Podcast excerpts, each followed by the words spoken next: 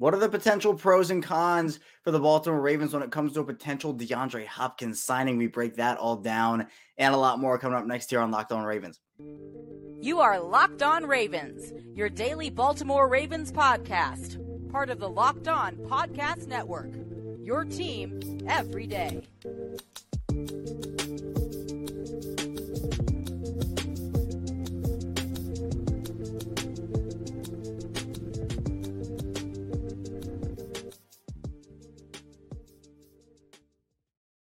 Welcome into another edition of Locked On Ravens, your daily Baltimore Ravens podcast. I'm your host, Kevin Ostriker of Ravens Wire. We're here as always on the Locked On Podcast Network, your team every day. Thank you so much for being here with us today after Memorial Day. Happy Memorial Day or post-Memorial Day to everybody. We're free and available, all podcasting platforms, including over in video form on YouTube. You can subscribe for free, both in video form or audio form, wherever you listen. It's the same show, both audio and video. So if it's your first time in here, listen to Locked On Ravens. If you're an everyday, you listen every single day, or if you're somewhere in between, welcome in to the show here. And again, 5 days a week, Ravens content Monday through Friday. So if you have a friend or a family member also who wants Ravens perspective on things, wants Ravens content, throw them over our way here on Locked On Ravens. Here today, though, we're continuing our DeAndre Hopkins conversation. Now, yesterday, I did post an episode on Memorial Day. If you haven't checked that out, highly recommend you do so. We talk a bit about if DeAndre Hopkins still makes sense for the Ravens, even though they have signed Odell, they've drafted Zay Flowers. Today, we're going to get into pros and cons. We kind of touched on it a tad, a very small amount in yesterday's show, but I want to dive into more of what would the pros be signing DeAndre Hopkins for the Ravens, what would the cons be, and what would that look like? So we'll do pros in the first segment, go positive first segment, then go cons in the second segment. And then in the final segment, I actually want to talk about if the Ravens are actually just done signing free agents, because look, we've identified needs, corner, edge, maybe a DeAndre Hopkins. Wide receiver is not a need for him. That'd be more of a luxury. But at the same time, maybe Baltimore just looks at their roster and says, hey, you know what? We like the guys. Let's just look at what we have until after the preseason. So we'll look at that potential possibility in the final segment. Let's start off first, though, on the show with pros for DeAndre Hopkins. Now, for those who do not know, DeAndre Hopkins was released by the Arizona Cardinals. The two parties splitting ways on Friday. And boy, has it stirred up some controversy in terms of where DeAndre Hopkins could land next, because he could go a lot of places, and he would impact any team he goes to. He is that good. He would impact any team. So let's start there. DeAndre Hopkins, in my opinion, is still a top 10 wide receiver in this league. In my opinion, and look, I've been consistent in saying this even before the Odell thing happened, DeAndre Hopkins was my number one target for the Ravens at wide receiver. Doesn't mean I'm unhappy with the Odell signing. I think it was, again, a necessary overrate that I think will actually pay off for the Ravens. But DeAndre Hopkins is better than Odell Beckham Jr. at this point. That's not a slight at Odell. Again, it's definitely not that. But DeAndre Hopkins is just that good. So with signing DeAndre Hopkins, it would bring you a player who you know is proven, who hasn't necessarily been super injury prone. I know the last couple of seasons, you know, you look at what happened after he had played in pretty much almost every game over the course of his first 8 years in the league, 10 games in 2021, 9 games in 2022. Now, for the 9 games in 2022, there was a 6-game suspension there. But Hopkins still, you kind of look at players where I made this point on yesterday's show. I talked with Alex Clancy, who's the host of Locked On Cardinals on our network here. And he said that the DeAndre Hopkins situation is nothing like the Julio Jones situation, where, look, we're very familiar with that here on Locked On Ravens, because we talked about Julio Jones for I don't even want to remember how long when that speculation, trade, free agent signing. But Julio, you knew that there was that injury risk and in fact, a high injury probability with him. DeAndre Hopkins is not that. The Cardinals didn't release him because of that. The timelines just didn't match up for a contending team. If the Cardinals were contenders, they wouldn't release DeAndre Hopkins like that. There was no other issue, I think, besides the timeline factor in freeing up cap space for 2024 in the direction that organization is going and whether it involves Kyler Murray or not. So if the Ravens were to sign him, they'd be getting a certified baller, a playmaker, and in my opinion, still a top 10 wide receiver. I think another pro to this entire thing is the fact that it continues stacking and adding depth to a wide receiver room. But look, we've talked about it for who knows how long, you know, dating back the Ravens franchise history here. Ravens wide receiver room has been a weakness for a lot of years. And even the Lamar Jackson era, you look at that, this right now as it is with Odell, Rashad Bateman, Zay Flowers, etc. that group without DeAndre Hopkins is already the best wide receiver group Lamar Jackson has ever had in his pro NFL career by a very, very wide margin. You add DeAndre Hopkins to that, your top four guys are DeAndre Hopkins, Odell Beckham, Rashad Bateman, Zay Flowers, with Devin DuVernay, Nelson Agholor, and then the other guys like Adante Demas or James Prochet, Talon Wallace. That's incredible. But just focusing on the top four guys, Odell, DeAndre Hopkins, Zay Flowers, Rashad Bateman, that's incredible. And look, is it realistic that Odell Beckham and Rashad Bateman play both full 17-game seasons? It's possible. I wouldn't bet money on it personally because we know Odell's working back and he has worked back from that ACL. Rashad Bateman has had a couple injuries over the course of his first 2 years, so it's been very frustrating for him. So while those two guys could bounce back and play in a big way, if one of them goes down, the way the Ravens have built the room, even without DeAndre Hopkins, I still feel confident. We talked about that yesterday, the confidence level in the wide receiver group, even without DeAndre Hopkins. I still feel confident because of the fact that they have depth there and they have guys who can step up and who have stepped up in big roles. Like Devin DuVernay is your number 4 or 5 guy compared to him being your number 2 last year. DuVernay showed a lot of flashes. There's been hate on Devin DuVernay again. I think it has to do with the contract and the cap hit because he's hit multiple incentives due to his special teams ability and Pro Bowl, accolades and all that. But adding Hopkins would give you just, I think, ultimately the best wide receiver core in the NFL, at least number 2 behind Cincinnati. So to me, I think Hopkins in that area would be amazing. Also, the fact that, again, he kind of listed out what he's looking for in an organization. I think Hopkins would buy in. For Hopkins, it's all about buying in. And another pro to this whole situation is I think Hopkins would buy in because of the way the offense has shifted from Greg Roman to Todd Monken. And then also, I think the fact that he wants to play with Lamar, that's another huge thing here. Part of the situation is he wants to play with the quarterback. It's not like you're bringing him in and he kind of has to feel out the quarterback situation. And, do I want to play with this guy? Do I like this guy? DeAndre Hopkins is on record very recently saying that he would love to play with Lamar Jackson one day. Maybe that day is soon. So for Baltimore, I think there's a lot that you can do here. And I know there are some, we'll talk about this a tiny bit more in the second segment. It's more of a second segment conversation, but the whole luxury versus need pick in terms of like, where would you go for the Ravens? Would you sign a wide receiver like DeAndre Hopkins for luxury, or would you sign needs like corner or edge? Well, to me, the Ravens are in the business of adding good football players. I've said that time and time again, and DeAndre Hopkins is one heck of a football player. So to me, if you're adding a good player, that's a pro in itself. We talked about a top 10 wide receiver. If you're passing that, if you're not even, look, if the Ravens look into it, the contract isn't there and it's more money than they're willing to spend, then fine. At least you looked into it and you said, all right, let's kick the tires on this guy, see what's up. If you're not looking into it at all, like even not just having a conversation, if you're a contender, just to see where it's at, I don't know. I think Baltimore should at least have a conversation. Baltimore's also been interested in DeAndre Hopkins in the past. And another pro is the fact that Hopkins did get released. So the contract, while I still think he's going to be looking for a pretty substantial deal, it's not going to be, what was it, like a $19 million base salary that he had if he were to get traded over to Baltimore and then the other year on top of that. It's now free reign. Hopkins can sign a 1-year deal. He can sign a 2-year deal. He can sign more than that. I would anticipate, and Alex Clancy kind of echoed maybe like a 2-year, $22 million, 2-year, $24 million, which the Ravens right now, we kind of look at who are these teams who are involved. We've heard the Chiefs, the Bills, the Browns, etc. Baltimore, out of all those teams, those 4 I just mentioned, currently have the highest amount of salary cap space right now, even without restructures, $11.7 million, right around there. You look at the other teams I just talked about, the Browns, $6.9 million in cap space, right around $7 million. The Bills, $1.4 million. The Chiefs, $652,000. So if the Chiefs or Bills don't make any moves to get more money to sign DeAndre Hopkins, money-wise, the Ravens actually make a lot of sense. I mean, let's just go off the list of teams here. Jacksonville, Los Angeles, the Chargers, the Eagles, the Patriots, the Saints, the Bengals, the Texans, the Packers, the Colts, the Lions, the Cardinals, and the Panthers, and the Bears are all the teams that have more salary cap space. I know there have been some rumblings on maybe the Patriots wanting to make a move there. But other than that, I mean, the Ravens are positioned, and that's, again, even without restructure. So they could sign DeAndre Hopkins and maybe make a couple more moves here. And it wouldn't necessarily be you're committing all this money for multiple seasons. Maybe they add a void year or 2, and now we can say that because they've done it with Odell and they've done it with Lamar. But I don't know. I feel like there are plenty of pros when it comes to signing DeAndre Hopkins, just alone in the fact that he would make this offense better. I think is going to be better anyway, regardless of him, but it would make this Ravens offense even better in the fact that I think it would come at a lot cheaper of a price than it would have if they traded for him. No draft capital also is a huge pro in this conversation. That it wouldn't cost him anything.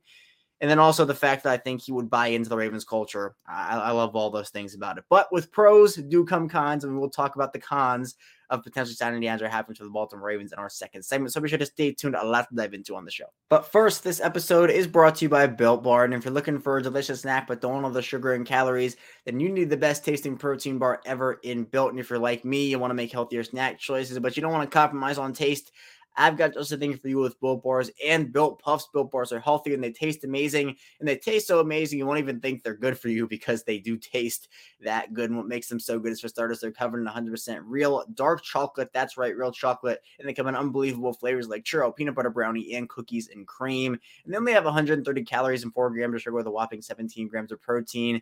And now I don't even need to wait to get a box. You've been talking about ordering Built Bars at Built.com, and I can get them at the local Walmart or Sam's Club. I can still get your specialty flavors at Built.com. That said, head to your nearest Walmart today, walk to the pharmacy section, or grab yourself a box of Built Bars. You can pick up a 4-bar box of cookies and cream bar, double chocolate bar, or coconut puff. If you're close to a Sam's Club, run and grab a 13-bar box with that flavors such as brownie batter puff and churro puff. You can thank me later. We're back here, our second segment of Locked On Ravens Tuesday style, Taco Tuesday, of course. Kevin Ostriker still here with you. Thank you so much for tuning in to Locked On Ravens, making us your first listen each and every day here.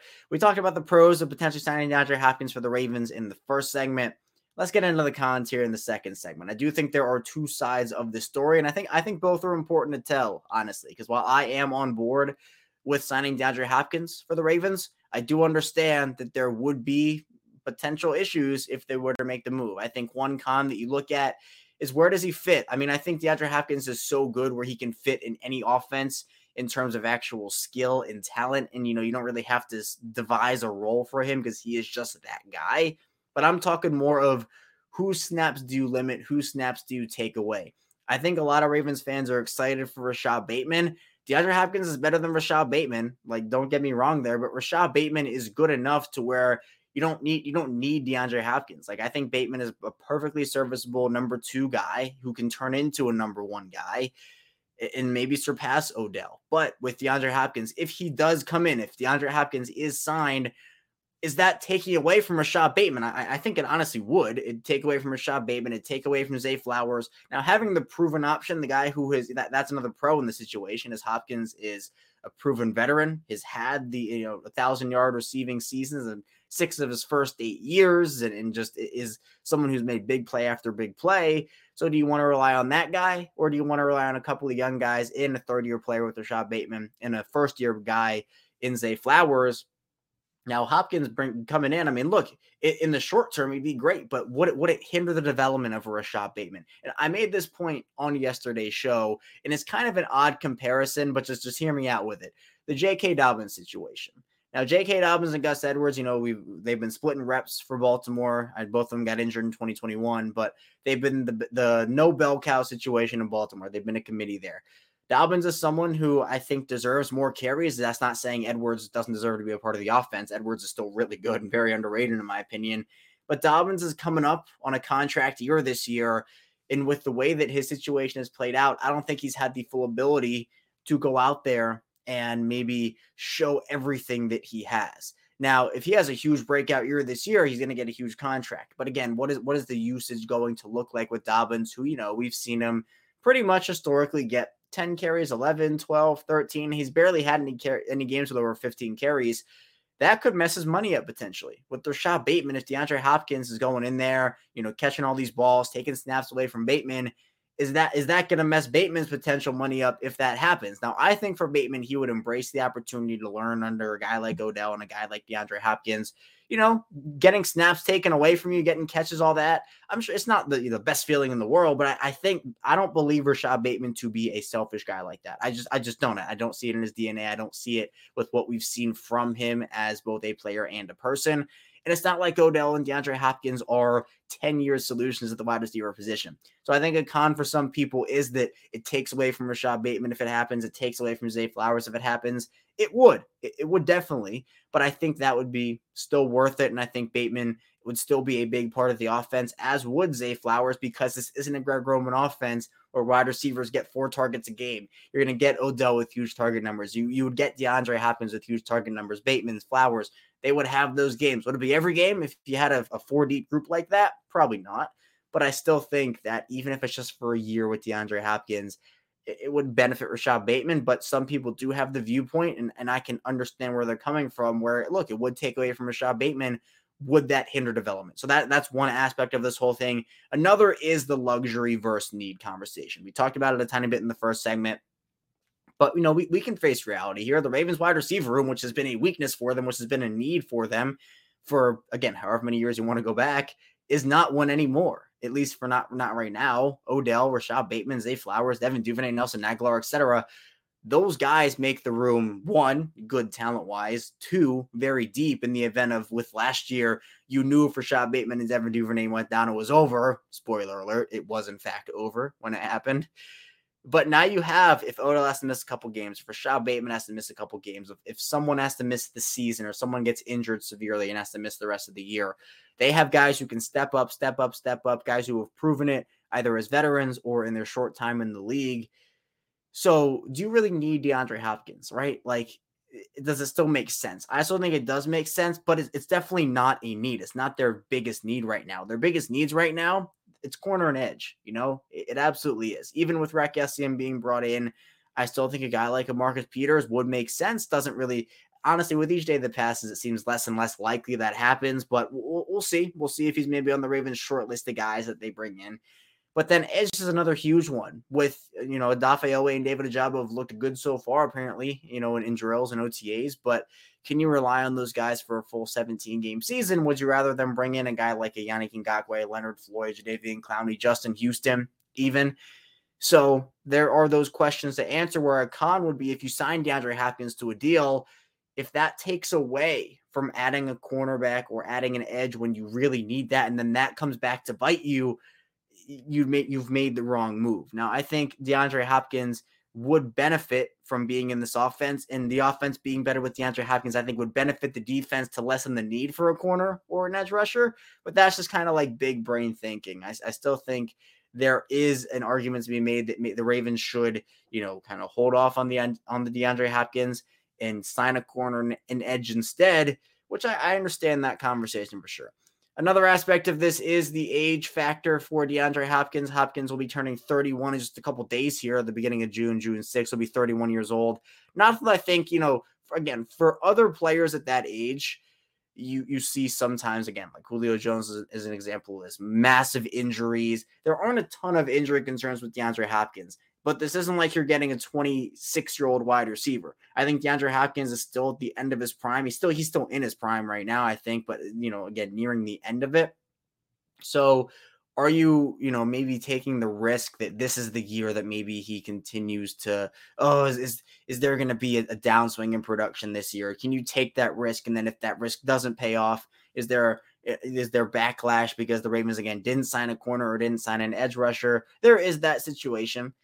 And, you know, other than that, though, I don't really see a ton of major cons outside of that. You know, is it taking away from the younger guys? Is Hopkins, you know, preparing for a downswing in his end? I still think Hopkins has 2 to 3 really, really good years left. If Baltimore has him for 2 of those years or 1 of those years, that benefits their team. So I think, again, there's a story to tell with every side of this thing, good, bad, pros, cons. But DeAndre Hopkins is somebody that I think would really benefit from being with the Ravens. And I think the Ravens would really benefit from having him. But, you know, even if they do sign him, there'd be a risk that comes with it. You know, there would be some questions that came with it, especially, I think, in the roster construction department. And coming up in our final part of the show, we'll be diving into if the Ravens might just be done until the end of the preseason with making roster moves. So be sure to stay tuned for that. An interesting conversation still up here on Locked On Ravens. We return here, our final segment of Locked On Ravens. Kevin Ostriker still here with you again. Thank you for being here with us today on the show. I really appreciate it. We're, again, 5 days a week here, Monday through Friday. So subscribe on YouTube, subscribe in audio form as well. You won't miss an episode here. We are 5 days a week full Ravens, obviously, here in the offseason. It's kind of like the lull period again. We've had OTAs a little bit, but it is interesting to kind of see how everything shapes up over the course of an entire offseason, and especially one as crazy as this has been, right, with the Lamar Jackson situation. It's been such a relief to kind of have that weight off of, I know, my shoulders, and I'm sure for the organization off of theirs, for Lamar off of theirs, for the fan base, of course, off of theirs as well. But it's just been such a crazy, wacky, wild offseason. We now have a little bit of a chance to relax here and just talk a little bit about expectations for 2023. And I know part of that is with the way the roster construction has happened for the Ravens over the course of the past couple months. Could they just be done? You know, could they just look at their roster right now and say, you know what, we're going to wait until after the preseason, maybe a couple weeks into the year, to make another move? Realistically, the Ravens probably make another move, right? But I think there is a possibility that the Ravens will look at their roster, look at their guys, and say, we feel comfortable enough. Enough is the key word at every position to not make a move. And part of that, again, you look at the two needs that I talked about in the second segment, corner and edge. They have Marlon Humphrey. We know who Marlon Humphrey is. We don't have to talk about him. Top five guy, at least. You know, he's top five and he's not five. So that's a guy that you know you have a very solid option in.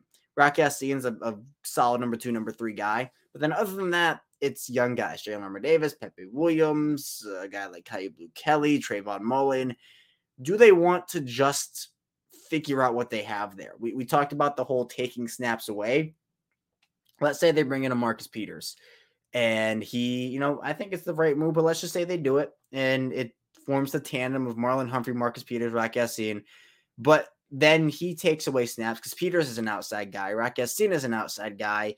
Marlon Humphrey can play inside, but you probably want to have him play on the outside because although he can play inside, he's good at that. I don't think you want to use him in there. So I don't know what happens at that point. Do you take away snaps from other young players to sign a veteran? I don't know. I feel like Baltimore really does want to see what they have in those players. Now, that is a risk because if it doesn't work out and there isn't a guy there for you to sign, like if Marcus Peters isn't there or if someone else who you don't feel comfortable in isn't there or who you do feel comfortable in isn't there, then that's a big problem in a recipe for disaster. It's the same thing edgewise. Do you want to give Odafe Oweh and David Ojabo these roles? I mean, I think in a way they kind of have to, but do you want to have the extra insurance at outside linebacker to say a Justin Houston or a Yannick Ngakoue, Leonard Floyd, Jadavian Clowney, or kind of the four names I've identified? Do you want to make sure you have that? We can't forget about Tyus Bowser in that room for sure, but it's really it's a three-deep room right now. Are you comfortable enough if you're the Ravens with that to go into the preseason and say, you know what, we want to see what we have with Tavius Robinson. We want to see what we have with some of these other younger guys. But the thing is, there's just not a lot there. So I would be pretty wary if the Ravens didn't make a move, especially at those two positions. But look, we see guys get released every single year, especially with, you know, the cap casualty situations and just how things work out that way. And every year, there's this one guy who we don't expect to be cut, and then everybody says, oh, he's an incredible fit in Baltimore. This is the absolute move. This should be it. So if the Ravens go out and they save their money, they have the $11 million they can restructure, and then a guy gets released at corner or edge who the Ravens say, oh, wow, this was not expected whatsoever, then that's a huge win for them. They can go out there and at least make an attempt to sign that guy. And we know that the Ravens also love to keep a couple $1 million open in salary cap space every single season in the year to go out there and make some moves potentially. You know, the 2019 team was a prime example of this where things weren't working on defense. Week 3 and week 4 against Kansas City and Cleveland, they gave up 500 total yards in both those games. So what does Eric DeCosta do? He goes out there, he signs LJ Ford, he signs Josh Bynes. A couple weeks later, trades for Marcus Peters. The Ravens make moves, and I think the in-season adjustments that Eric DeCosta made that year were very impressive. He's done that, obviously, with trades over the course of his general manager career with Baltimore. So that's an area where if Baltimore doesn't feel like there's a guy that moves a needle for them, because, look, we're not in March anymore. This isn't like everybody's available in free agency, and all of a sudden there are 15 good corners and 15 great edge rushers who are lined up waiting to sign with the Ravens. That's just not how it works this late in the offseason. So they might be waiting for an opportunity to see who else becomes available, or in the middle of the year, we know the Ravens have like a short list type deal. We've seen it with Dez Bryant. We honestly saw it with Rock Ya-Sin, where they'll bring someone in, and they'll kind of keep him on a short list. I mean, Alejandro Villanueva was kind of this way. I wish it wasn't with the way the signing went, but it's where they bring a guy in and they'll say, you know, we really like you, but we're not going to sign you until this point in the offseason. Compensatory pick formulas has had something to do with that. But also the fact that, for example, Dez Bryant is one that a lot of people have and comes to mind for a lot of different people. When the Ravens didn't necessarily need him, but then they decided eventually they did, and they brought him in. He had a couple touchdowns for Baltimore. So that's where maybe Baltimore with an Adrian Amos potentially, who visited with the Ravens, and there have been connections there. We talked about him on a show a couple weeks ago. Maybe it's for Adrian Amos where they get to the end of the preseason and a guy goes down, because that's the other thing, right? The whole injury situation, where if you have, like, obviously corners still need, obviously edges still need, but if guys go down during the preseason, during training camp, and you need somebody else, if you've already spent all your money and you barely have any money left, you've used all your avenues, then at that point, or you just settle, honestly. Like, if you just settle, you overpay guys. That's not a formula to me that's sustainable, because of the fact that once guys go down like that, you're either signing minimum players because you spent your money and you have nothing left, or you have planned for this, which the Ravens have done. I'm not saying they don't, they have done this, but you plan for it and you're able to get a guy that maybe gets cut at the end of the preseason, and then you bring him in. So would I say that, you know, it's likely Baltimore doesn't make a move until the end of the preseason? No. I mean, I still think it is, whether it is DeAndre Hopkins, whether it is Marcus Peters, Adrian Amos, Justin Houston, etc. But I don't know, because the way you look at Baltimore's roster, the offense, in my opinion, even without DeAndre Hopkins, on paper, and again, it's very different on paper versus actually on the field, but on paper looks really solid to me. Now, I know that there's going to be some adjustments, putting in Todd Munkin's offense and installing that, but it looks good. I mean, defensively, you look at corner and edge, maybe defensive line. They did sign Angelo Blackson, so, you know, that's a veteran guy who Roquan Smith spoke very highly of, because they played in Chicago together. But again, it's like, what is a needle-moving move? DeAndre Hopkins is absolutely a needle-moving move. I think Marcus Peters could be one. I think adding an edge could be one, but it depends what the Ravens feel and what they're confident. We did a confidence check on a show recently. It's what the Ravens feel confident in with their roster right now. I don't think Baltimore's done, but there is a possibility. I would not be necessarily shocked, and maybe I'm just super reverse-jinxing it, but I don't know. But maybe Baltimore just doesn't make a move until the end of the preseason and says, let's just roll with what we have, trust some of these young guys, and figure it out from there. I think that's a risk. I personally wouldn't do it, but who knows? Baltimore knows the guys that they have. They know their personnel. So we'll see what ends up happening over the course of these next couple of days, weeks, months, as we lead up into the 2023 season. But that's all I have for you here today on Locked On Ravens. Thank you so much for tuning in today. When we get back here tomorrow, more Ravens content. So be sure to stay tuned for that, and I'll see you right back here tomorrow.